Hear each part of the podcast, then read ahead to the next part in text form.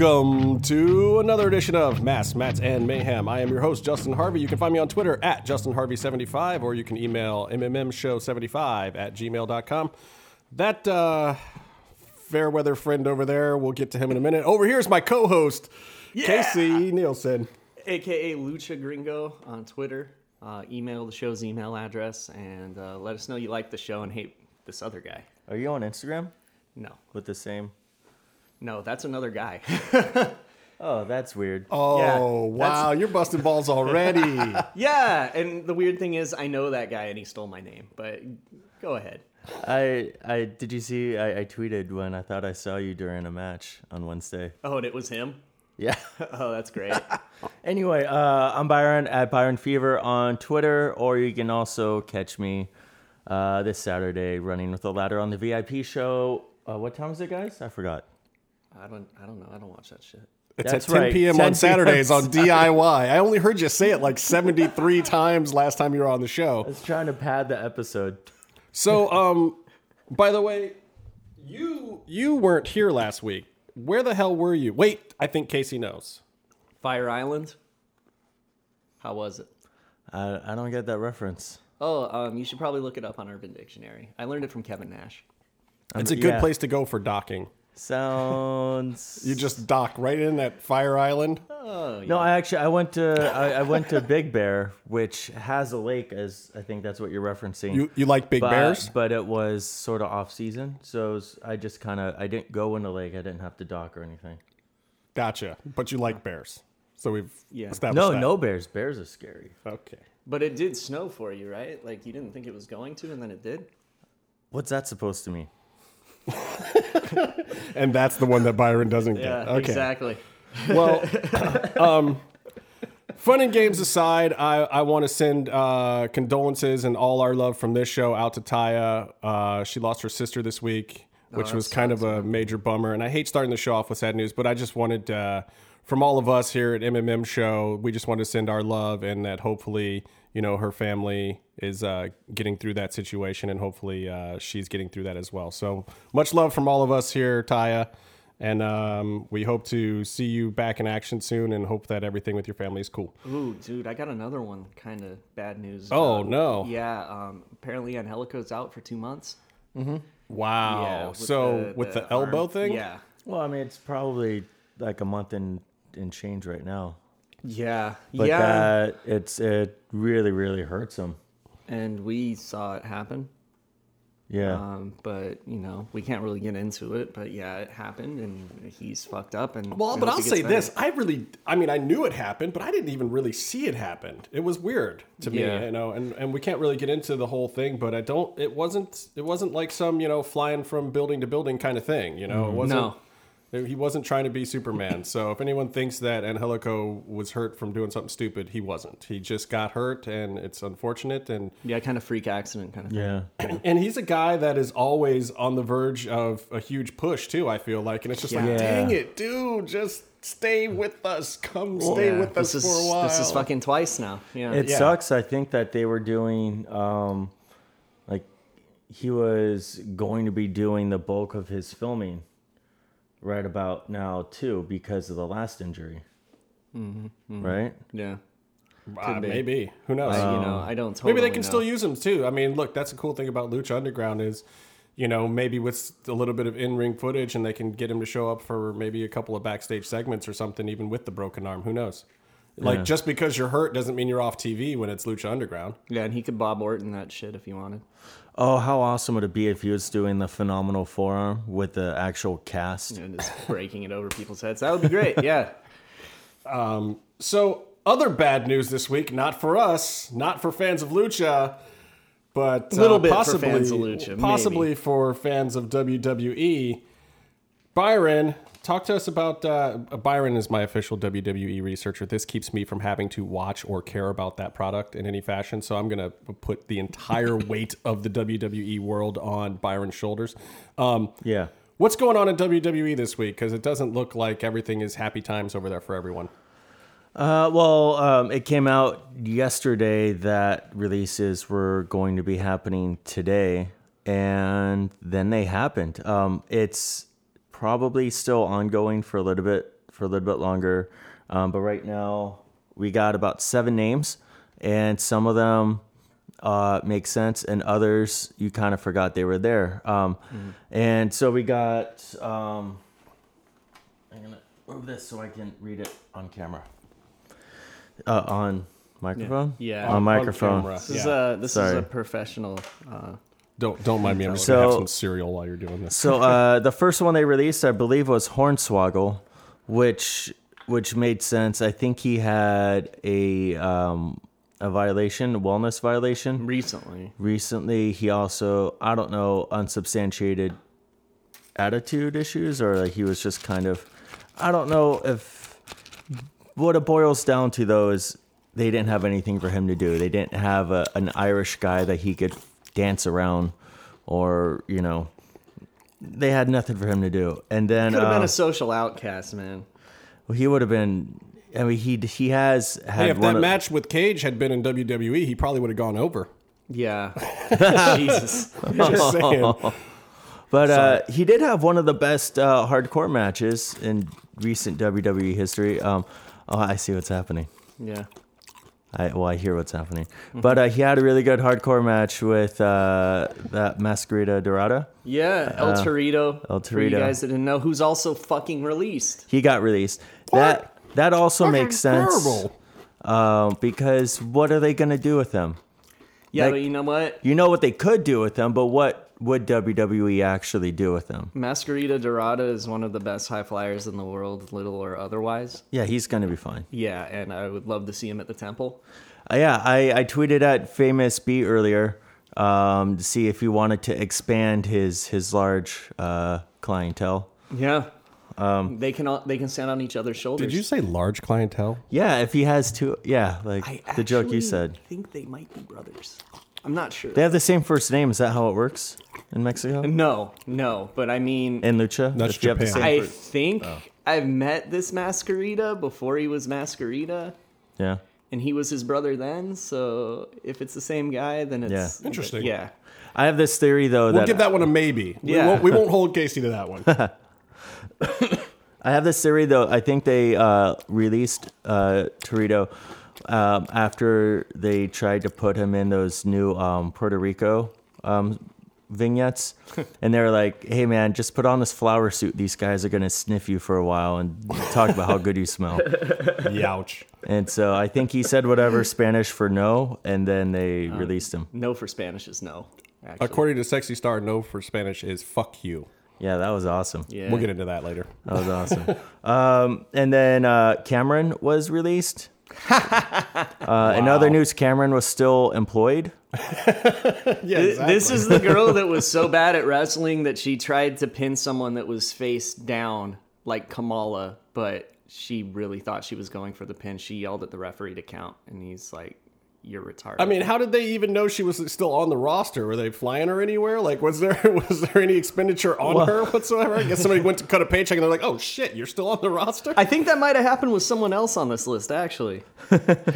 Well, um, she had she recently tweeted "Amen, brother" to Ryback's blog about introducing socialism to WWE. Which I want to I want to get into that too. We'll let you get through this, but I want to talk um, about that Ryback. Basically, she tweeted "Amen, brother," and then she did this long tweet about haters or whatever. I didn't actually read that um, because there's no reason to read anything she says. But I um, wish this was Captain Crunch. But she basically was trying to. I wish that was Captain Crunch too, because it'd be tearing you tearing you apart I from the know, inside. and I was looking for Captain Crunch, but I ended up having to go with something a little healthier. Byron this enjoys- crunchy kashi stuff. Byron enjoys watching men get torn apart from. Well, the you got to eat to get through these I podcasts. You don't want to get lightheaded or anything. yeah.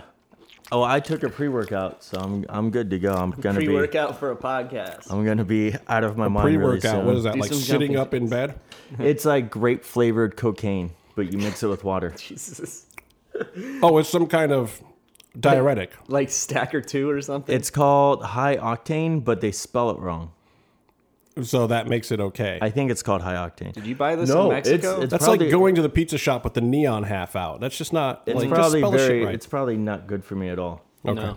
Well, finish your thing there. So uh, Cameron got released. She tweeted something, "Amen, brother," to Ryback's thing, and then she had to explain what she actually meant by that because she was getting flack for taking a stand on a controversial issue, which there's, you know, that's good for doing that.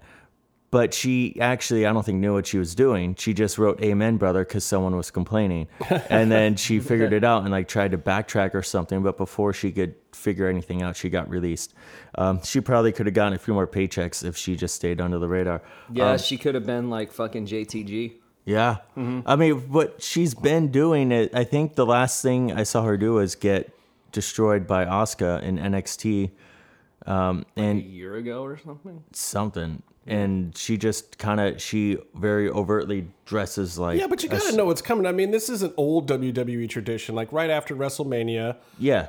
they get done with the big show, they go back to Connecticut, they start looking at the books, and they start clearing some dead weight. Yeah, Yeah. and this is actually later than usual, so they Yeah. got like another paycheck out of it. Yeah, good for them. And uh, yeah, so you know she can dress like a stripper somewhere else. I don't know. Maybe TNA will bring the cages back. Some Yeah, horrible don't- promotion. Thanks for laughing, guys. Anyway, uh, Wade happen. Barrett got released, which is which makes a lot of sense. Yeah. Wade Barrett and Damien Sandow actually both got released, and it was, in my opinion, I think it's good for them to get released because they need to go somewhere where they can work while they can still earn money and strengthen their own brand. So, Yeah. um, I think it was obvious those guys were going nowhere It just wasn't getting in the over. company, Yeah, and um, Barrett wasn't going to resign anyway, supposedly. So. and that happens. Well, what's so wait? That's the end of the list.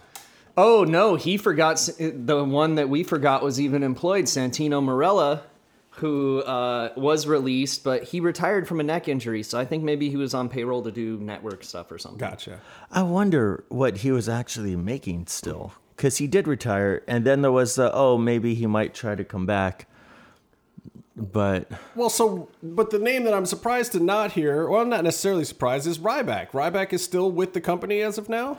Because he did write this this crazy letter. I don't know if you people have read this "Feed Me More" letter that Ryback wrote, um, but it's insane. I mean, he's like, he's talking about this problem with getting a push and how getting a push in a predetermined sport should mean that everyone gets paid the same thing. Um, this is a total kind of like socialism, feel the feel the back, feel the burn kind of thing here. I don't know what this is, and I get what he's saying to a certain extent. Like, dude, you guys are writing this stuff. I'm not doing any less than anybody who's going out there and performing this or the other thing. But there is a problem, which is the fact that it implies getting over. Just like if you're on a TV show, you could be a supporting player in every TV show that you're on. Um, but like like Allison Janney, let's take her for example. She is not ever really the lead on a TV show that she's on, but she gets over in the wrestling sense on those TV shows. Like her characters are always great, and obviously now if you want to bring her in as a supporting member of your cast, you're going to pay her more than somebody that you get from central casting. Mm-hmm. And mm-hmm. and I think that's the problem with kind of what Ryback's saying here is that like the the intangible quotient of getting over is the X factor in your paycheck. And I don't disagree with him. I think Ryback is actually a decent worker, but he's not a wrestler I necessarily care to watch. He's not really very over. Um, and you have to look at that to a certain extent because there have been people that have been saddled with awful gimmicks that have made them work. Right. Look at your look at your your boy VIP there, Vanilla Ice. John Cena had a Vanilla Ice gimmick at one point in time, which was not really something that should have worked at all. Yeah. And he was more over then than he was as champion like two years later. Yeah, because he told really funny dick jokes. But see, the one. But maybe that's part of it. It's Yeah. like the writers can write you stuff all day long, but if you can't sell the other half of the gimmick, if Mm-hmm. you can't sell even a dumb gimmick, you're not going to get paid as much. No, and if you can't get people wanting to buy your merch, like look at Dean Ambrose. Can I make a Can I make a point really quickly? This guy writing this letter and complaining, maybe his paycheck has gone down, but he's still making more than twice Roman Reigns. Is he really? Roman Reigns is in the middle of uh, I think a two three year deal. I think he's making like two forty five, something. Wow. And and Ryback is making over six. But you also have to count merch on that. So Roman Reigns is probably making a lot more because he does sell shirts. and spot on card. But yeah. uh, but you know, I mean, Ryback is a walking WWE shop commercial. Yeah, that's true. But the base pay, I mean, he's complaining about this, and he is making a much bigger downside than the champ. Yeah, so it has nothing to do with the booking. And see, my thing with it is like, look at Dean Ambrose, right? They book him probably stupider than the rest of the whole roster, more or less, mm-hmm. compared to how popular he is and how much shit he Right. sells. Mm-hmm. And he still gets over and he's still selling a shitload of merch and he has mm-hmm. like 20 different shirts and stuff like that. Or like New Day. They're they're usually the opening match of the pay-per-view, but look at those merchandise dollars those guys Oh are yeah, making. that- mm-hmm. that's rolling in. Those guys, yeah, that's good stuff. I don't know. Maybe they should implement something like what the UFC has, where like your Reebok scale of what you get paid from that. Not that I like the Reebok deal, Ugh. but if you've been around longer, like Diego Sanchez, his Reebok deal, he gets as much as a lot of the champions because of how long he's been with WWE. You know, he's technically, I think, the first Ultimate Fighter champion because his match was before Forrest Griffin's. But anyway, it's like maybe they need something like that. Maybe they do need a seniority thing, but the full on socialism that Ryback's talking to, I just don't know if I buy it. Like, I appreciate him for having the balls to come out with something like that. Yeah. You know, and it's hilarious that I think other wrestlers are taking flack for siding with him more than he might be taking. Like, I don't know how much heat he's taking. But hmm. he's also not telling lies about the setup. No. Mm-hmm. And he's not telling lies about his feelings, what he thinks should be done about the setup. I just don't think they're feasible. I think he's looking at it like wins and losses don't matter, and the guys who win all the time get paid more, but he's working hard. He should be getting his raises because he's a useful tool in the toolbox. I mean, I do But- think it's funny that if you're going to put a guy over and decide that he's the one that's going over, that you're deciding he's going to get paid more. I don't, I don't, I don't disagree that that is a little bit of a strange setup. Like it is predetermined. I think they figured out. I think it's more complicated, and Meltzer was is was kind of um, highlighting this. But basically, the guys who win, or the ones who pull in more merch, are the ones who are theoretically more in demand, and so it, it's more of just the coincidence of the guy who wins happens to be the one that people bought tickets to see, and that's why they make more money. Yeah. Maybe. I mean, again, with WWE, it's a little different than UFC because WWE is a public company. So, Yeah. you know, maybe this is something that should be discussed publicly. Unlike, you know, people all have oh. all this talk about UFC and the money that's going on there. Mm-hmm. Guess what, folks? UFC is still a private company. They don't have to disclose any of that. They can pay people however they want to. Right, and the only things that we see are the things that they legally have to report to the state athletic commissions. Correct. Like, and and people see these these fight awards of you know a guy's making twenty and twenty, you know twenty thousand to to fight, and then twenty thousand win bonus or whatever. He could be getting more than that. You know, he could be getting bonuses that we don't know about. He could be getting pay per view points. He could be getting other revenue. I mean, it's pretty common knowledge for the most part that those guys aren't, but at the same time, UFC does not have to disclose these things. WWE, however, is public, and on their conference calls and their shareholders' meetings, they do have to declare some of this stuff. But they've never really talked about how they pay No. talent. Like they've oh. talked about investing in retaining certain talent and getting big names to stick around, but they've never really publicly talked about what the average talent is making or what the cost expenditure is there. And maybe their shareholders, and if you have WWE stock out there, and I know some of you probably do, if you are one of the shareholders, maybe that is something you should be thinking about is, hey, how are they paying the guys that I want to see on the program?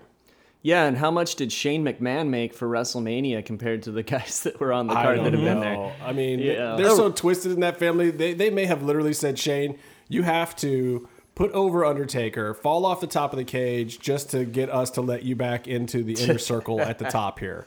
That may have really been what happened. I don't You know know. how messed up that whole thing is? Are you eating something? I'm eating. I was eating. Um, how rude is that, dude? I You're was eating eat the in a food. microphone on a you brought you brought me food, so I was fuck eating is it. wrong with you, Byron? I was eating. That's What's so that? rude. A Do you know what that sounds like to somebody when they're listening to you chewing? I wasn't eating chewing food? in the mic. I bet Urban just threw up in his mouth. Not everyone chews into the mic, Justin. Um, but the Shane thing. Oh, what I was eating was that uh, sausage McMuffin thing bit. He was eating a sausage. with. Um, hey Jordan. With um, That's amazing. You guys don't understand what just happened. A half naked man with a bloody baseball bat just walked through the podcast. And that's not a joke. That's a shoot. That's for real. Go yeah. ahead. Hey, things happen in Toluca Lake. Yep. Speaking And of then- which, but speak, I, I'm going to let you get back to your point, but I have to talk about guest appearances because there's some other podcasts out there that think it's okay to have a cat as a guest star. yeah, Um, they're I don't. I don't, I don't appreciate that, man. I'm gonna, I'm gonna shoot right here because there's only one podcast that talks about Lucha Underground that should have a cat on the show. Damn it, and it's Billy Fever. She's with us here today somewhere. Byron Yeah. is trying to find her. Billy Fever is always with us when we do this podcast, uh, especially when we're last week. recording at, at Studio L here in sunny Toluca Lake on s- stage Fever. Hey. Hey, there's Billy Fever. We're gonna be able to hear that. I don't know. I'm just getting it out of the way. thank you. Hi. Hi, Billy Fever. Can you What's say hi to the people? You take. Can one of you take a picture so we have proof? Because she's a cat. Cats don't always make noise. Oh, cats don't always make noise. See, we have a polite cat on our podcast. Get her closer to the mic. Hey, Billy, speak get on into the mic, Billy. You have, it's, you have to Billy. speak directly into it. Well, Yeah. she does still need a few podcasting lessons, but Okay. I just want to say, you know, It's a pretty good one. you don't have to like Good girl. other podcasts out there. You guys don't have to like jack our our shit. You know, we Yeah. we have a cat on the show. We have a mascot. she literally just Billy tried to scratch me right now. Billy's been training to be a cage fighter, and basically she trains by trying to murder Casey. Yeah, how about getting her the fuck out of my face, Byron? yeah, Casey. A little closer. ah, There's no blocks. She's just shadow boxing. I don't know. She's working on her upper body cardio. That's not from her. That's from my cat. Even your own cat doesn't like you. he ran over my hand. Yeah, it wasn't good. I guess cats don't like Casey, but then that's okay Oh, because there we go. oh, that's so Billy, just one more time into the mic, please, so we get it clean. I think we'll hear that.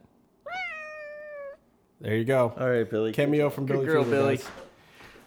So, uh, Lucha Underground. We huh? definitely want to get to some lucha, lucha, lucha, lucha. Woo. Um, there's I, I don't even know if I, I I've almost lost count at this point, but there's definitely some Aztec medallions uh, floating around, and six. six. How many have been given out?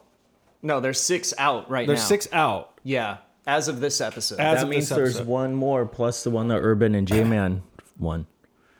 They won the eighth one. They won the eighth the eighth medallion of the world. Secret eighth medallion. I challenged J Man to a Primero. What's the word for vomit? Shit, I I, don't know. I challenged him to um, a first vomit match for his medallion, but I wrote it in Spanish, and he declined it on the grounds he had to Google what it meant. Oh, that's bull. Yeah. Um, But I, I just wanted to, before we get into this episode, the medallion thing is great. Mm-hmm. Like it's really, really been working this season because it's giving just a little extra meaning to great matches. Like Yeah. it can make any match a headline status match, and they always have more importance going into it. The crowd feels it. I think the performers, the workers feel it. And all these medallion matches are just like through the roofs, you know, for the most part. Um, given this week, after last week, uh, which was incredible, two matches last week, and barely any backstage segments except for uh, Emperor Palpatine and Darth Maul at the end, or Vampiro and and Pentagon.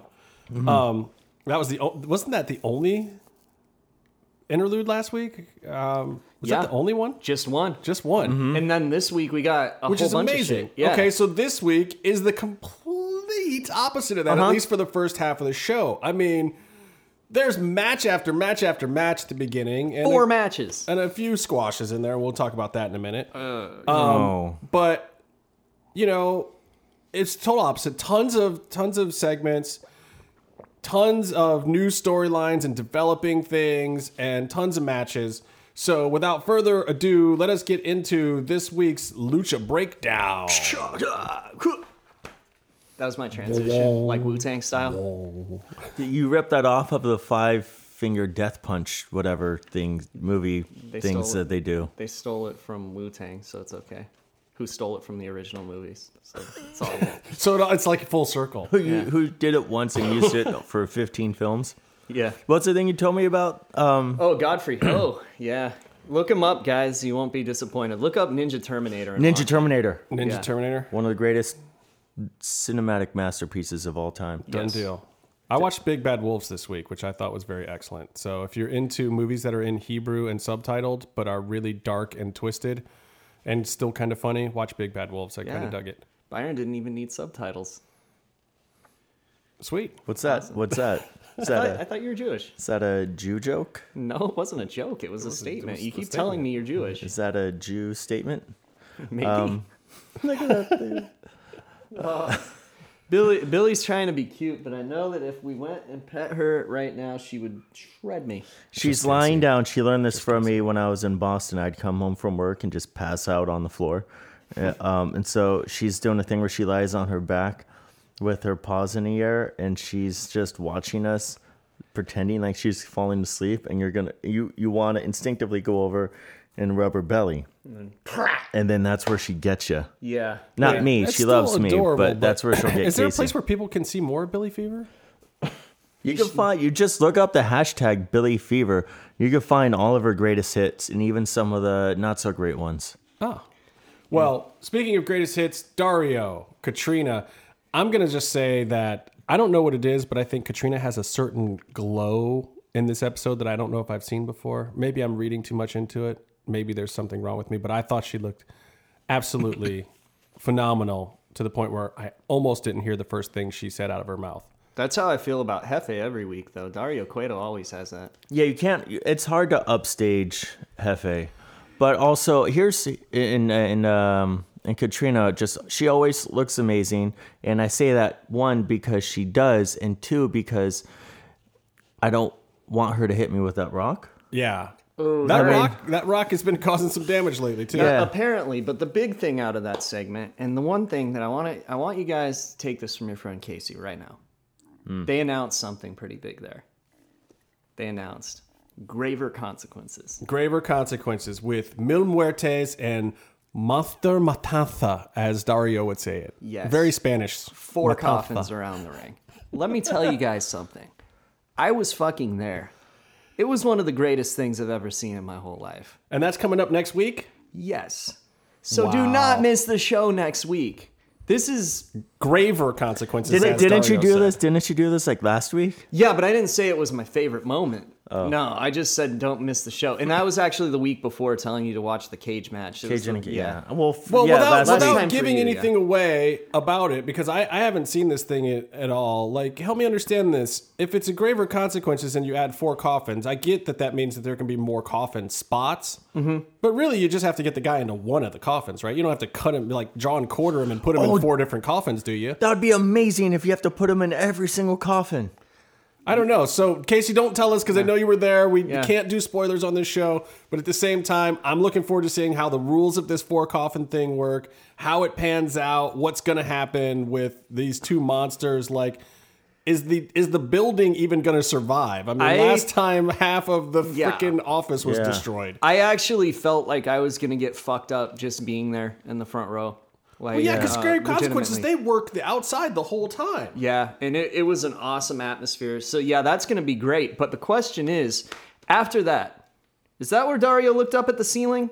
Yeah, that's where Dario looked up at the ceiling, and also I don't know if you noticed, Katrina walked into the office. Mm-hmm. That's the first She time didn't I've se- teleport. right. Interesting. Maybe Maybe, she well, maybe tired. they've made some new structural fixes after last week.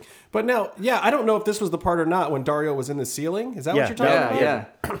I don't even remember, but that was a little suspicious. Either he was checking to make sure, you know, Wes Kane and the boys had fixed the thing up the right way, Mm-hmm. or He was checking the um the LVLs and all like you know the joists and the um and the Johnson rods up there. in case you guys didn't Yeah. know, Byron works on a home building show Yeah, he checks the Johnson rods. all the time. That's what they do on home building shows on DIY, 10 p.m. Saturday. I was the No I was Project. I walked up there and they go make a show if you can survive if we let you. That's what they did. That I s- sounds about right. I still have it. I still have actual physical scars on my body and my soul. So uh, that that was it for segments right there, right? And then we moved into our first match of the evening. Yes. Yes. Marty McFly. Yeah. I gotta tell you, the Mack is becoming probably my favorite luchador, not named Pentagon Jr. And the Mack is the shit. Yeah. There's something about what I mean. Mack is completely over right now. Completely over in this match. Completely over with the crowd. And I mean, do you find that surprising? A, he doesn't exactly have the the WWE body type for the the current era.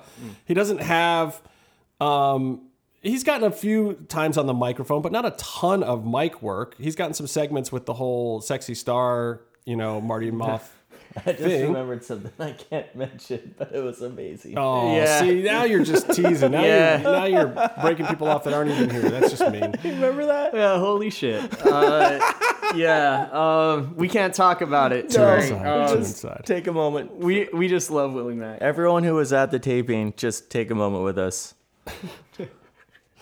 But I mean, at this point, at this point in the Yeah, show, yeah, yeah. are you surprised that Mack is that over? I, I mean, you see his match with Cage at Ultima Lucha One, and you, you look at that, and he just he gets after it, and that's how you earn the respect in the temple. I mean, as a pure baby face, he might be one of the most over baby faces other than Rey Mysterio at this point. Actually, yeah, I would put him right behind Rey Mysterio at this point because, um, you know, Puma Cerro Miedo'd me in the face, and uh, Yeah, that was a dick move. Dragon Azteca is just, you know, he's still coming up. Like he's getting that support. You know, Well, and see, honestly, I never put Puma full baby face anyway. Clearly, yes, he is a Tecnico, and clearly he's more on the good guy side. But a lot of the Konnan stuff in the first season, Yeah. Wh- and and just but which I love though they didn't make him 100% this super over baby face and he was not cheap pop in the crowd or anything and maybe it's the fact that he didn't talk in the first season right? Yeah. like he was never out there cheap popping and doing like total baby face stuff and Mack Yeah. is even starting to do some of that stuff now which Yeah. is great And he does the stunner. Who doesn't love the oh. fucking stunner? Oh. But he does Seriously. he does the whole part of the stunner. Like he does the middle fingers and the beers and the crazy eyes. He does all of it. Listen closely because I do a very spot on Stone Cold impression every time he does it, and one of these days the camera's gonna pick it up. Or the what is it like an oh the hell thing- yeah Oh yeah, it's an oh hell yeah, or a DTA. you gotta Let's find you gotta Let's find like the audio guy that's tripping over all the wires and stuff ringside with the with the fucking wait boom. you're, you're not going to give us one for the podcast Oh, I can give you one Let's for the it. podcast. Okay, so uh, last time he hit the stunner, I did an oh hell yeah. yeah, you might want to turn those le- Wait, levels whoa, down a wow little bit. hold on try that again It's got to be a little loud. Oh hell yeah! First time he did it, he got a DTA, you stupid piece of trash, which Byron gets a lot too, uh, because he's a stupid piece of trash and a mealy mouth bastard. that is What? an amazing stone cold Price check on a jackass. They do the thing where you where, where you uh, constantly retweet stuff about your beer and your knives. I forgot about the knives and the uh, the scope for his uh, for hunting bows. is Oh only- yes, that, that makes sense. yeah. Not much to say about this match. Um, Short. Marty the Moth, as usual. Look, you may not have seen a lot of stuff out of him. Actually, he had one really good spot. The uh, what was the the the weird suplex? Um, it was Oh. great. Yeah, it was really cool. I forget what it's called, but it's awesome. It was a great A move. mothplex. Well, Yeah. it's, it's now a mothplex. don't know. Thanks, Byron. I don't I don't even remember the move. It'll That's be so like cheap. Taz. It was- it's a mothplex. But that was his really his only really one shining moment, and then he got squashed like the bug on the front of a Mack truck For a coin, for a coin. Oh yeah, which so- Willie bit to make sure it was real gold. Yeah, well, Willie's from the streets, and that's why he's such a tough fighter. Mm-hmm. Also, also Puma's from the mean streets of Boyle Heights, and that might be why he's kind of not, you, you know, a pure babyface. Yeah, maybe because he might have rolled in those gangs of the dudes in the mask that jump us whenever we try to get gas or like so go to and the ice cream man. We talked a lot about it last week. Whenever we walk by that art studio across the street, things get a little rough. Yeah, we start getting like thrown around by dudes in masks, and sometimes they break a bottle over our head, and we hulk up and kick their ass. You know. yeah, we wish. Throw, throw a Rana in the middle of the street. I'll tell you what my favorite Marty spot was in this match. The hmm. spot that actually made me throw up in my mouth a little bit and swallow it back down. the Melissa intros where Marty Yes. is standing behind her is quite possibly one of the most perverted things I've seen on the El Rey Network. And the El Rey Network shows a lot of crazy, messed up movies. Yeah. But there was something that was just so creepy and wrong, and I felt like I felt like Mar- like Melissa should be pressing charges from even having to do that spot. Like that is an unsafe work environment having Marty hover over you like that. Exactly. Uh, that's why you don't ask him for a picture. Is that what he does? No, but you could probably Oh. get him to. Like, Oh. if we should make him do it to Byron. I'm feeling queasy right now. Marty is so goddamn creepy. Hey Marty, is that a roll of quarters in your pocket? Oh, He's not even the best Marty. Oh. Oh. No, I'm just, I'm just kidding, Moth. We love you. so It is pretty commendable that the other Marty gets chance with Yeah. Melissa in the ring. Yeah. oh Marty, yeah, Marty, Marty Elias, Elias. senior referee. Yeah. Uh, no, but no, Marty the Moth is great, and it, you know it was his time to kind of it was his time to kind of take the pin and kind of close I- that chapter. You know what? But It, it sucks for Marty because I'd watch him in a headlining match any day of the week, but I love to see Marty bump. I don't think anybody out there bumps like this guy. I really, really Yeah. don't. Like in almost all of wrestling, something about the way he takes those bumps, that slap from the Mack across his face, and Marty just kind of looks back at him like he's going to try to no sell it or whatever, and then Mack just derails his, his entire life.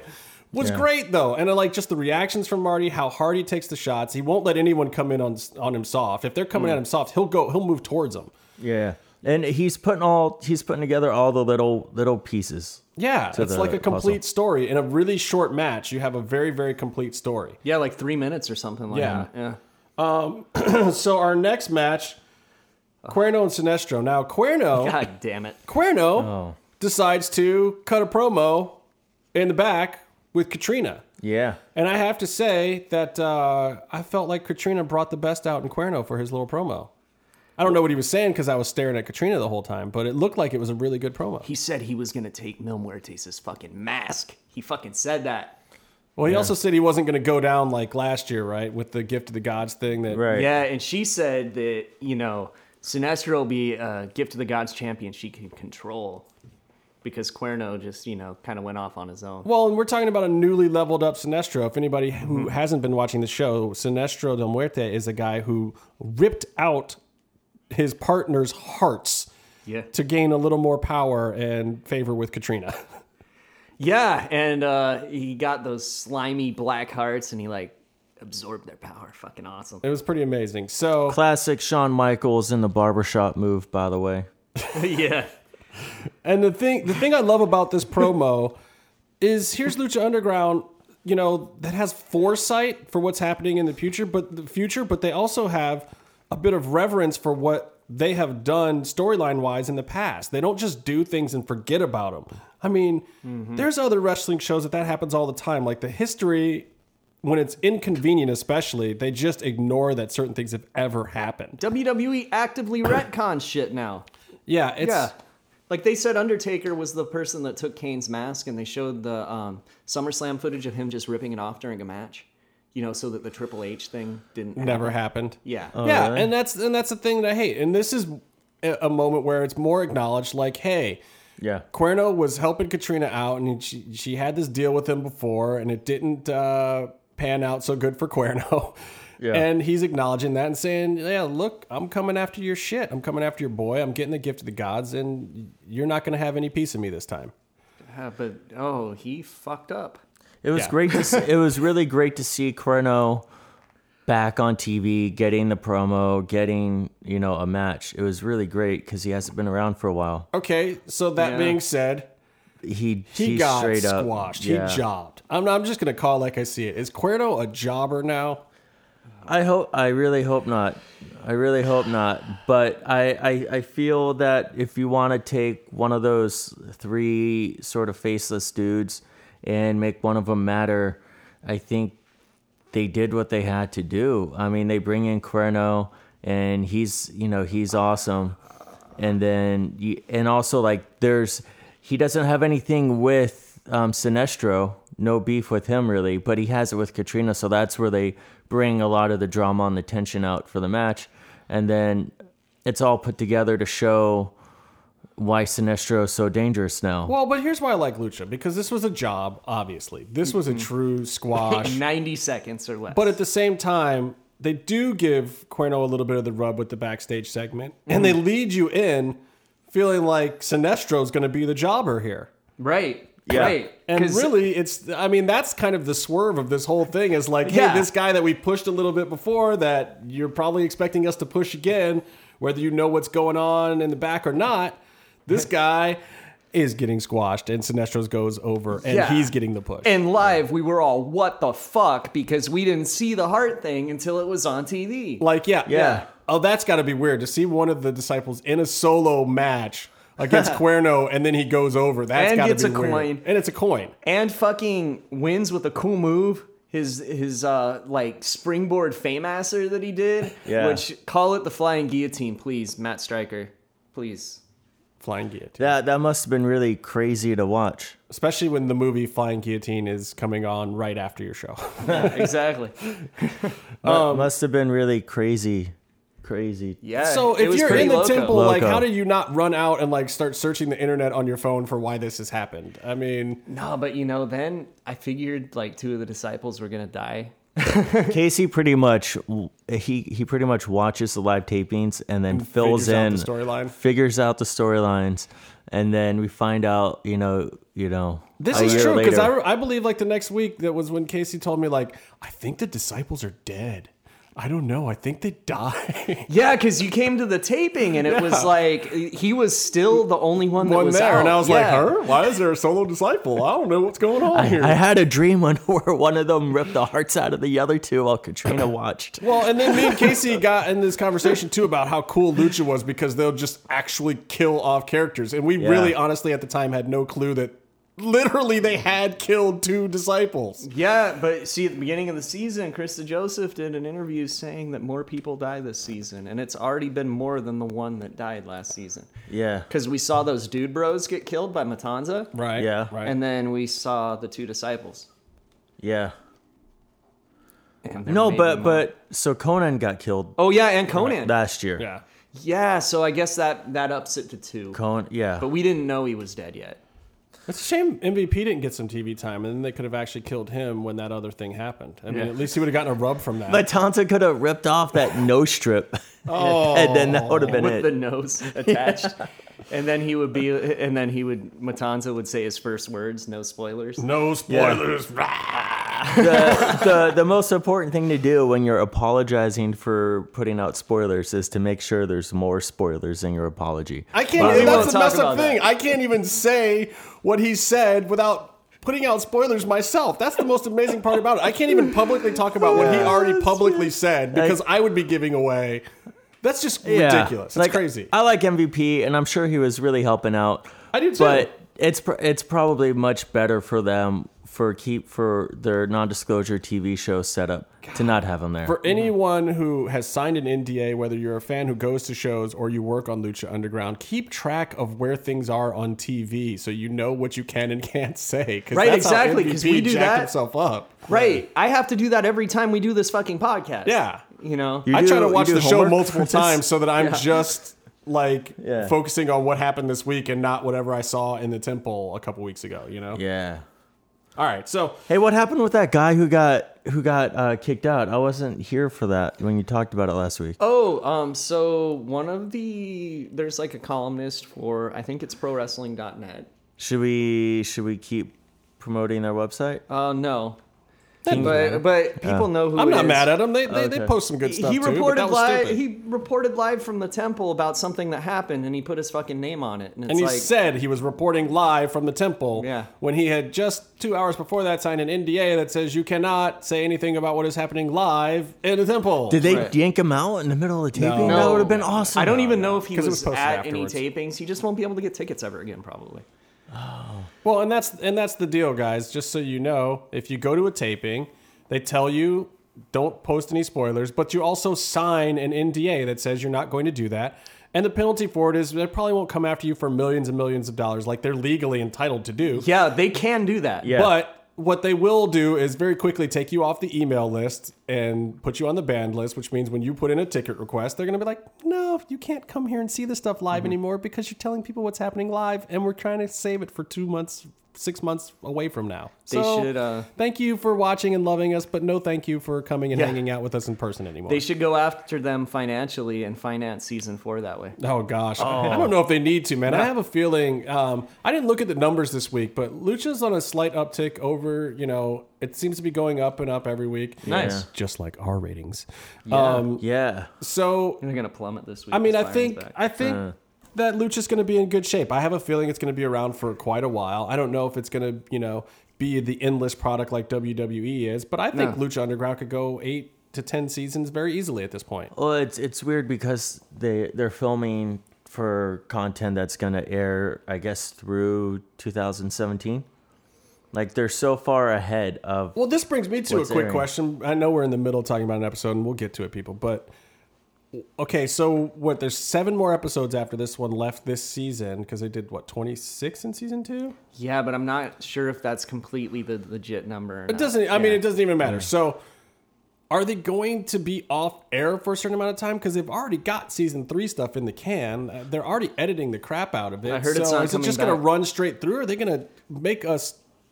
I think we do gotta wait nothing until for fall. months. Oh. Yeah. Yeah. Well, I there's there's that the whole thing where everyone keeps go- asking for an off season in wrestling, off season for you know the f- stuff you watch, and also for for the filming of it to give everyone a break. And it's just working out like they're kind of getting forced into that. That's do everything all at once. Let's shoot two and three back to back, pretty much. Mm-hmm. Save money, and also all the guys keep working for you, and then you keep them. Well, I mean, and that is the one of the, the my fears with Lucha Underground having an off season because that off time between season one and season two that can be a killer because wrestlers get hurt other places and these guys mm-hmm. have to take indies or whatever. They're not Yeah. making a gabillion dollars at Lucha Underground. I'm sure a few of them are getting paid nicely, but at the same time, they're not paying everybody enough to to stay off of other shows. It's not WWE where they can retain these guys year round. Right, But yeah. they're also not going to three or four shows a week like WWE is. They're not doing two TV tapings and a house show. You know, these guys come in for a weekend or two weekends a month and, you know, maybe a couple weekdays to film some backstage segments and that's it. So the off season's great, but I'm like, I'm in fear that during that off season, it's like they start entertaining other offers or they start working indies and getting hurt. You know, their storylines fizzle. Like that. That's my only concern with it. And you never know what AAA is going to do. Yeah, see, that's what Gosh, you I'm concerned about for a new season, and it's not a knock at the Lucha Underground people, and it's not a knock at Dorian Roldan because he's a good dude. Mm-hmm. But I think that the people in charge of AAA, just listen to Konnan talk about it. He'll tell you what's up. You know, it's disorganized. People are changing booking plans constantly. Um, they're trying to get their own English language show out there, which can't air in the U.S., but it could air everywhere else. Aren't they doing a show and they had to hire someone other than their own English commentators? Yeah, yeah. Shit, I would have done it. I could have done a pretty good job at that. Yeah, Maybe. sure. You probably know the history enough. Yeah, and I wouldn't have said uh, like the guy that they have now that winning the Rey de Reyes ensures you a spot in the main event because yeah, look how look how Taurus is doing right now. Well, Pentagon won, right? Well, this year. This year. This year. Oh, no, he won the he won the Pena Cup is what Taurus won, and it meant Okay. nothing. But yeah, Pentagon. Pentagon's doing really well. he now was already he's, in the main event. Yeah, he's already there, and now he's uh, sort of headlining with that what Pagano or whatever the fuck. yeah. Sorry, He's a he's a clown. No, no, it's better to hear you try to pronounce names. It's I, I, I It's appreciate it. basically Perros del Mal are feuding with uh, Familia de TJ, who were originally in Perros del Mal also, and they were saying they were the original Perros and they were fighting, but then they changed their name, so okay. it's less confusing. That's uh, that's it's cool. It's just this guy seen. I, I haven't seen this guy in the usual mix at the top of the card, yeah, and he seems uh kind of kind of you know out of place, and, and also uh, you, I, I follow like Rob Viper yeah. on the Twitter, and he's kind of a little vocal about how much it pains him. well, No, Cubs and a fan lot of too. people Yeah. are. know. Yeah, well, all the all the good lucha accounts, Cubs fan, Yeah, Fredo. Lucha Blog. And uh, shit, man, it's funny because Lucha Blog posted this thing. Um, I think they were the ones who retweeted it that AAA posted. They took Halloween out of the angle with a backstage segment, and he's a guy that's kind of a fuck up and leaves in the middle of angles all the time. so they're like, "All right, this is a new record." He got he he got taken out of the storyline before there was even one match, and because he was supposed to feud with Chessman and all this shit happened, and it would have been good, but yeah, uh, you know, our our old bro Cyclope has his problems, I guess. Oh. Where's Super Calo to make everything right? No. He- he- Superfly took his mask. Man. God. um, hey, we uh, sorry we digressed a little bit, but I also know that that people enjoy that, so I, Yeah. we we let it happen. Um, going back to Lucha Underground, we basically we got off on all of this because of Cuerno. Uh, Cuerno jobbed flat out, and that's just that. I mean, It's gonna be uh, what you see him do or not do the next few weeks. I think is gonna be very telling. so right now with coins, we have Sinestro. One, We have the uh no, we have the Mack. two, Okay, we got Cage. that's three, We got Texano four, and Aerostar. five. And the winner of the next match gets Cage's coin. And Then then, there'll Mariposa and. Sexy Star makes six. That'll be six, and there's one more. There's one more, and we don't know who gets it. So who- the next match, we got Cage, and we got our homeboy Famous B four two three Get Fame. Call today, become famous. Well, the setup is Famous B gives has this opportunity. That's the biggest opportunity of uh, Mascarita's Lucha Underground career. Well, and he tells them, like you do the math, he tells them, hey, I got you a match against a current coin holder, you know, for the gift of the gods belt. Like, Yeah. I'm putting you in the mix for real. Mm-hmm. I thought, I, I was already thinking along the lines that they went. I was thinking Texano. oh, I was hoping it'd be Aerostar because then it'd be kind of like an even matchup. Oh, Aerostar's at least three or four inches taller. I've seen his mask; it's like kid size. Um, I love Aerostar, but yeah, his head is small yeah, compared to our heads. Shit. um, I have a huge never head. those. These Yeah. two have the largest heads for for non-Cro-Magnons that you've ever seen in your life. My neck is sore all the time from from the strain. You would think with a Structural head that large, there'd be a bigger brain inside there, but Oh, I'm very smart. No, m- uh, whatever the size of my brain I'm is. very smart. I'm very smart. you guys only use People like me. anyway. Um, Anyway, yes. So this next match, uh, Maskey is. Um, let's let's face it. He got swerved. He got swerved. Famous B. Um, but Famous B might be right because let's face it. You you are going to be a little more famous if you're you know three foot eight and taking on a machine. yeah, you make headlines. You'll make headlines. You know what? This is going to be great because these are going to be those gifts that go everywhere, like Vampiro killing Kemonito and oh. Ultimo Guerrero killing Kemonito. and the gift that keeps on giving. common theme. What's the explain the Vampiro one? That's that's one of my favorite Vampiro moments of all time. oh, holy shit! He yeah, he kicks the midget in the face and tombstones him. And uh, Kemonito, if you don't know, is a little person in a monkey costume.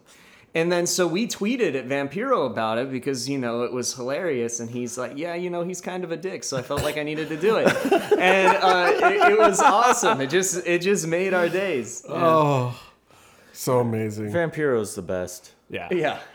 like, like I said in previous podcasts, he is a shoot of a man. Yeah. At Yeah. this point in his career, he is especially a shoot of a man. Don't expect to not get the real dirt. If Vampiro's talking to you about it at all, he's just going to give it to you straight. Yeah, I exactly. love I love Vampiro when if he says something and people that's a little iffy and people are like, uh, I don't know, what do you mean by that? And he goes, Brother, I don't know what I'm saying ever. I love it. Um, was this the longest of these three squash matches? It was. It was. Somehow, I think. somehow, Well, yeah. Maskey lasted. Mascarita lasted longer than Cuerno. I think. All the revolutions. oh, he definitely did. Yeah. all the revolutions that he spent in that F five, I think pushed him over Over the limit. in match time. yeah. Oh man, That's why they call him the Lucha Lesnar. it was. I love it was really hard to even cheer for Cage in this one because I mean it was funny. It was a really funny bit. The whole I don't thing, remember. Did the "Please don't kill him" chant get across on TV? It wasn't buried in the background. but- I, I'm not. Yeah, like I know Striker was sort of laughing, but also concerned that Mascarita's tights were white mm-hmm. Yeah. yeah, I could see because that. Of. Oh, and you know how you mentioned a swerve earlier? We got a good one here.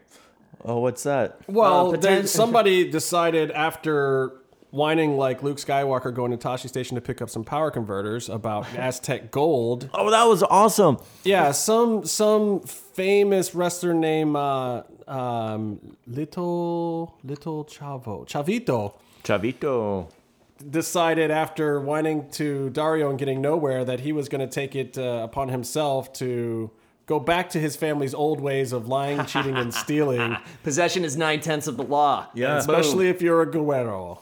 I love how he came in there and he's like, "What's up, bro?" And Hefe's all, "You suck."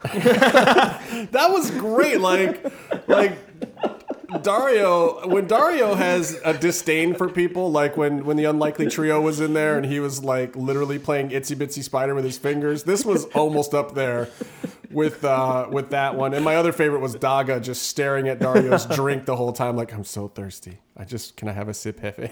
those, those are my favorites. And then this one, like. He just no sold the fact that Chavo even existed. It was amazing. Like, who wrote that? The Chavo probably wrote it. Uh, I, I I don't know, but it was it was great. I mean, Chavo's a producer on the show, so I gotta assume that he doesn't have to just walk into a segment and get no sold on a backstage promo. all, yeah. I, all I know So is I have to he's hope he got was the in on it. No, sell him all you want. He's got the fucking gold. Well, so does that stick, Yeah. or really is? I mean, we have to see a little bit of a Cage Chavo thing here to rectify this, Yeah. right? Well, I think the temple isn't so much about rules and regulations as it is just Violence. Violence. So if Chavo comes in, takes the medallion, what's Hefe to say What if- about that? Yeah, and like, what if he like hides in his butt? Or I'm, uh, Hefe probably doesn't care. Hefe probably will agree to whatever is going to cause the most violence, but I got to think that that's Cage having the medallion, not Chavo. Chavo is a little sneakier and more technical with his in ring work than the violence that a Cage would bring. And who's going to steal your coin if you smuggle it in your colon? The Which best you can though was do. famous B. I don't know who stole yours. famous B at the end where he's like, "You got robbed." Oh, that, was, almost- amazing. That was like Chris Tucker. You got knocked the fuck out. Yeah, that's I mean that great. was amazing. And, and oh, I don't know where the microphone was, but then Cage is like, "What are you talking about?" And he's like, "You got robbed, fool. You got he's right there. Chavo it's- stole your shit." You look at season one, Famous B, who I like to use Famous as his first name, by the way. Right, And uh, whenever I tweet him, I call him Famous. And he did a lot of tweeting, by the way, this week. yeah, he he's replied to everyone, But you look at trying to make us all famous. Thank you, Mm-hmm. B. Appreciate that. I got to get a card. Uh, but you look at Famous. Last season, he was a guy with a do rag and a broken arm. yeah, That's all he was. lame. And then this season, he's one of the highlights on the show that has Pentagon Jr. on it. I think that you misremembered season one because he clearly says he retired at the top of the underground fighting game. He did say decided to that. become managers. so, uh, are you calling Famous B a liar? Because he always tells the truth. Well, I'm not calling Famous a liar. Maybe he Well, I mean, he retired from another wrestling. underground fighting. He hasn't been wrestling. He's basically managing. Yeah. And come on, you got any manager that rates his own valet? That's some baller shit. Yeah. If you're a manager that get what's her name? Kitty Kitty Meow. What's her Holly? Um, Brenda. Brenda. Brenda? Oh, Is- what's what's her her handle? yeah, she's like I'll find it. yeah because Byron has all So- the ladies. We have Yeah, a he's a manager that has his own valet. Yeah, That's that is dope. That is some pimp stuff. That is pimp. Le- Has that ever You're even? on some pimp level stuff, bro. You got a happened, though? valet and you're a manager. That is dope. Who who does that? That's I can't so think of anyone that's done it except for you know like um, maybe when Jim Cornette had Clarence Mason as his like lawyer. You know, not really a valet, but right. Jim Cornette always needed someone to follow him just so they could help him like he had Big Bubba. He had Big Bubba. He had Big Bubba as his bodyguard. He had Big Bubba to help him look thin. But he didn't have beautiful Brenda or whatever her. What's her name? Why do I always forget these characters' It's names? it's beautiful Brenda. I thought he called her the lovely Brenda. I guess he does both. I probably Uh, does he he probably compliments her in a variety of ways. Um, mostly by making her famous. he made her famous. He made her so famous I can't remember her name. but I couldn't remember Captain Hotness's name either. So Vasquez. Vasquez. Yeah. She was at the temple. Hopefully she'll be there. Of course, she was at the temple because it was a day I wasn't there. Yeah. I'm her biggest fan, and I wasn't there. when I she need to came meet the temple. Lorenzo Lamas. You mean Renegade? Yes. Yeah. Renegade. Um, um, the only renegade that's still Why is it so hard to find Brenda's Twitter on famous? I don't know. It's like Holly Meow or something, isn't yeah, it? yeah. Holly Meow. yeah. Isn't it at Holly Meow? She Yeah. retweeted a couple of my things. Yeah. So but to be. I, I favorite some of her stuff with cats in it.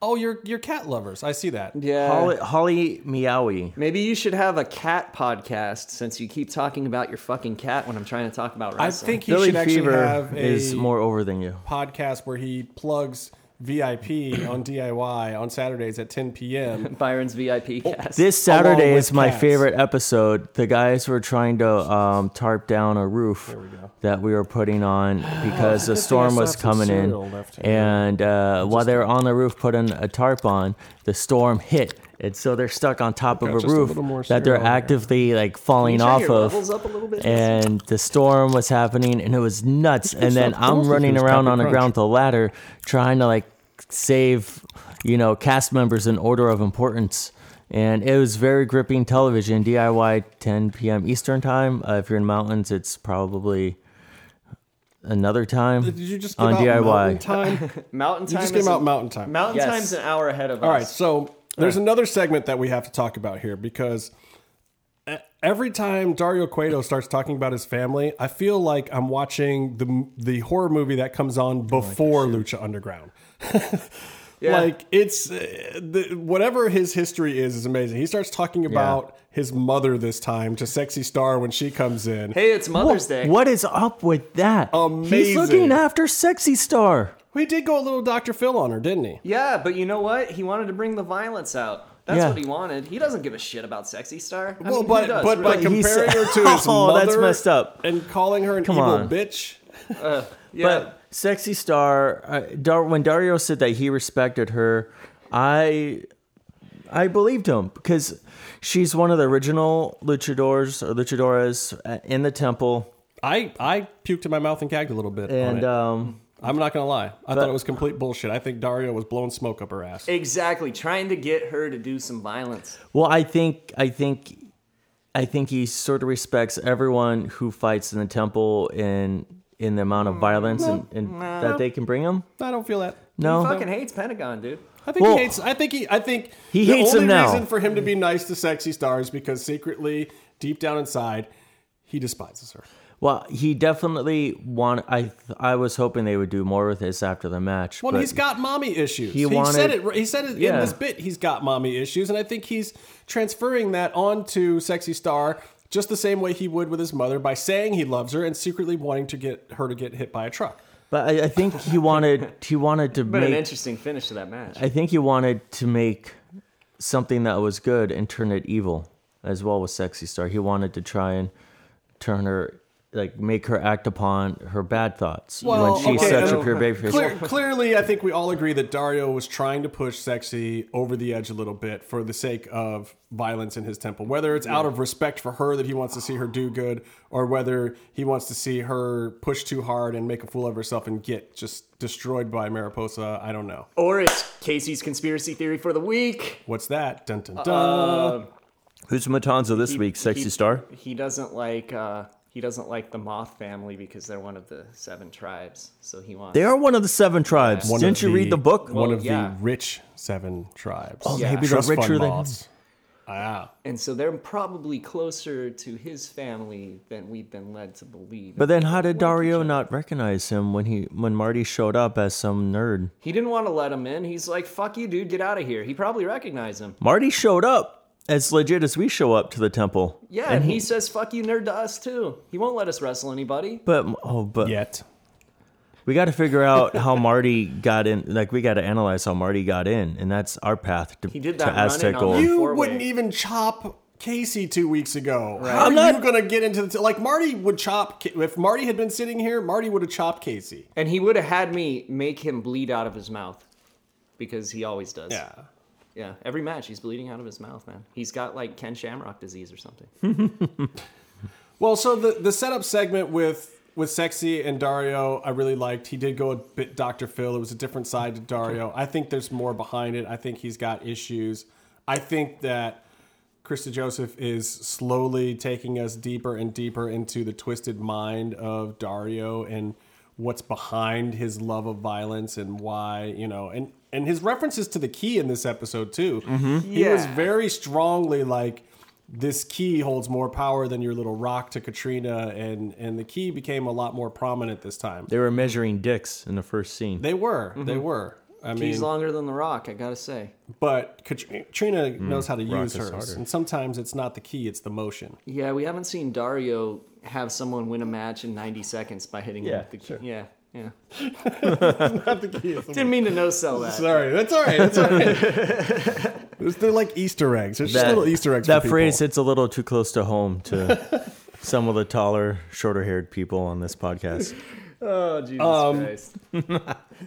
So, and and speaking of The Rock, we didn't even mention this though, but that's kind of how Sinestro won that match. We didn't see the arrow from hell, and instead Mm-hmm. we saw The Rock to the dome, uh, going back to the Cuerno match. The Just- Rock is a symbol, literal and metaphorical, of Catrina's power. Well, and I love Dwayne that Johnson. because it can be just a physical rock to the dome, or it can be some mystical device that controls Mil Muertes. Or, Or does it, could control be- Sinestro too? Uh, yeah, I, she's made them get up with one it. rock to Oh, rule them all? But um, it also could be symbolic of Dwayne Johnson, the huge fan of Lucha Underground. He's a huge fan. I w- for a while, I was wondering if he would want to do anything with the show. I don't think he can. I don't think he He- can. I don't think, he's he can. actually under contract. I think it, ma- it would make sense though for him to maybe try if Lucha Underground got bigger and, and got more stronger legs under it. If The Rock did something with Lucha and also had a deal with Robert Rodriguez putting his shows he's on the already network. headlining next But- year's W- uh, WrestleMania. He's what? Yeah. the thing is, like when I looked up and saw how much Roman Reigns was making, um, and and Ryback, I saw how much The Rock makes to do a couple matches and headline headline WrestleMania and beat John Cena, Right. and he makes like three and a half million. He makes more than anyone else. He makes more and than probably John gets Cena. pay per view points on top of that. 'Cause and he, yeah, he's and the gotta- merch. He probably makes merch on But top of his actually Under Armour go out of your way to watch for him. Like if Yeah. if it was Ryback versus Roman Reigns for the WWE Championship headlining a pay per view, and it was still the old pay per view model, would you go out of your way to buy that over The Rock gets in the ring and does anything? well, I I'm probably not. wouldn't even watch it on the network, honestly. I'm not. I'm not saying. I'm not saying. I'm just saying that's just that's that's how the pay scale works. No, no, yeah, he, well, I'm not saying that he's not worth the money. I'm sure it actually is kind of a pay cut for him. I mean, right now he's he's worked his way up to be the biggest just movie star, pretty much box office movie star. Don't forget his HBO show. And then, but that that's the thing. Like he's worked his way up to do sort of special effects, sort of sort of roles like the mummy and then he gets okay he's doing action movies he's doing action stuff and yeah and that one the one Yeah. with the truck where he was uh, doing the, the truck robbing thing or whatever. I actually like that movie. Oh, oh no, and he's in he's in the the Fast and Furious Oh, yeah. stuff. Yeah, Eh, but he's But that's like his work in WWE. Yeah. All he has to do is show up for like a week of filming that thing. There's so many people Yeah. in those movies, nobody even has to show up for very long. he Forgot just the Tooth Fairy, they dude. yeah the Tooth Fairy. They just get shots of his biceps My boy and his Larry the Cable Guy shiny was in the bald sequel head. to Tooth Fairy. He took The Rock's role. Just WWE nice. E should do just- that. hey, look, if you're going to go a different direction, Yeah. you might as well go all the way a different direction. But The Rock has transcended all these labels and become the broadest general term of success that he can be. He's the biggest movie star right now, but also he's doing TV shows. well, I mean, Hogan did that back in the day too. I mean, The you remember Rock is- Thunder in Paradise, The right? Rock, Thunder in Paradise, by the way. I watched way too much of that to That admit. that Sting was on it. It was before Yeah. Hogan was in WCW, so it was like a big fucking deal. Oh, it was? I didn't put Yeah. Oh, that together. I was yeah, a kid. was I didn't big. know Should have read Pro Wrestling Illustrated, you piece of shit. Hey, even Mean Gene Okerlund's Hotline talked about that one back in the day, and he was crazy about it. Fucking cover story of PWI, sir. Oh, wow. I don't mean PW Insider. I mean Pro Wrestling Illustrated. How, PW Insider probably never existed before pop-ups were invented. Yeah, and spyware. Yeah. Um, but uh, what I'm saying is, it's like Rock. I think now is moving with his TV shows. He's he's trying to become just the largest, the largest presence in don't think he's even entertainment. trying. I just think he is. What, what's, what's the point you're getting to? I'm, Well- I'm gonna Yeah, like what your does point. this have to do with Lucha fucking Byron? Well, I'm saying like he he's making a ton of money and uh, whatever And with how much he's making at WWE. I don't think because of his deal with them he'll go to Lucha Underground. I but just want I to see think that Catrina carry him around and say, "This is the Rock," and, and smash someone. yeah, and have him like punch go- somebody. That'd be a great Photoshop if someone could do that. But I think, I think though, as it makes sense not from for like movie star rock, but for for film and TV producer rock, it would make sense for him to try and do a deal with El Rey and with I was kind of hoping that Catrina would boil down the bodies of uh, Trece and what's the other guy's name? Uh, uh, uh, Black uh, Neighborhood. Barrio Black Neighborhood. Neighborhood. Yeah, Barrio Negro. we already forgot that one. Yeah, cook. It's so strange, so strange how I would forget that, isn't it? I just was hoping that she would like cook down their bodies or something, and then Sinestro could come in, and then she could say, "Do you smell what the Rock is cooking?" Some stone soup. is it me or does Lucha Underground try and bite more and more WWE, even just like wording every They week? just do it to make fun of them, though. Like I they know only it's use the great, ones that make fun of him. Like I can't wait to see the the man come back. When, when, like I hope they do more with that promo with Johnny Mundo because that one killed me. Matanza walks down. They're like, "Here comes the big guy." Oh man, Ah, hand That- the that's- size of a frying pan. That's that's Ryback who God damn it, he's guys. he and WWE are trying to.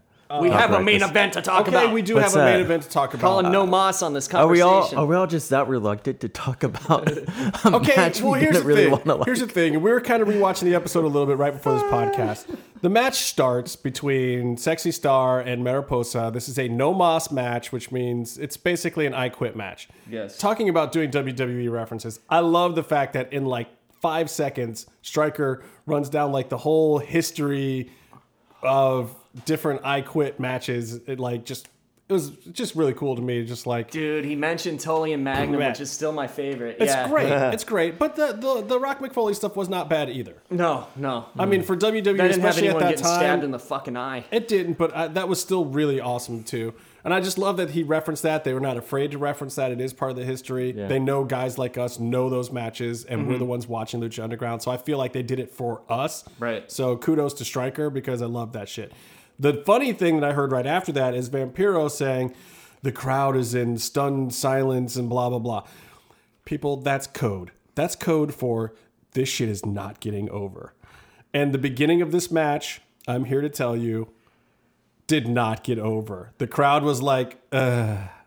they were not buying. Like Mariposa's character is still fairly new to people in the temple at the time, and they hadn't seen a bunch of the backstage segments. So she had what wrestled twice on TV. yeah, it was twice large. It was largely a backstage angle. Right. So people in the crowd don't necessarily know what's going on. Then you've got, you know, Sexy Star and the work in the ring at the beginning of the match was not great. They were kind of going slow, but that's because nobody knew what was coming.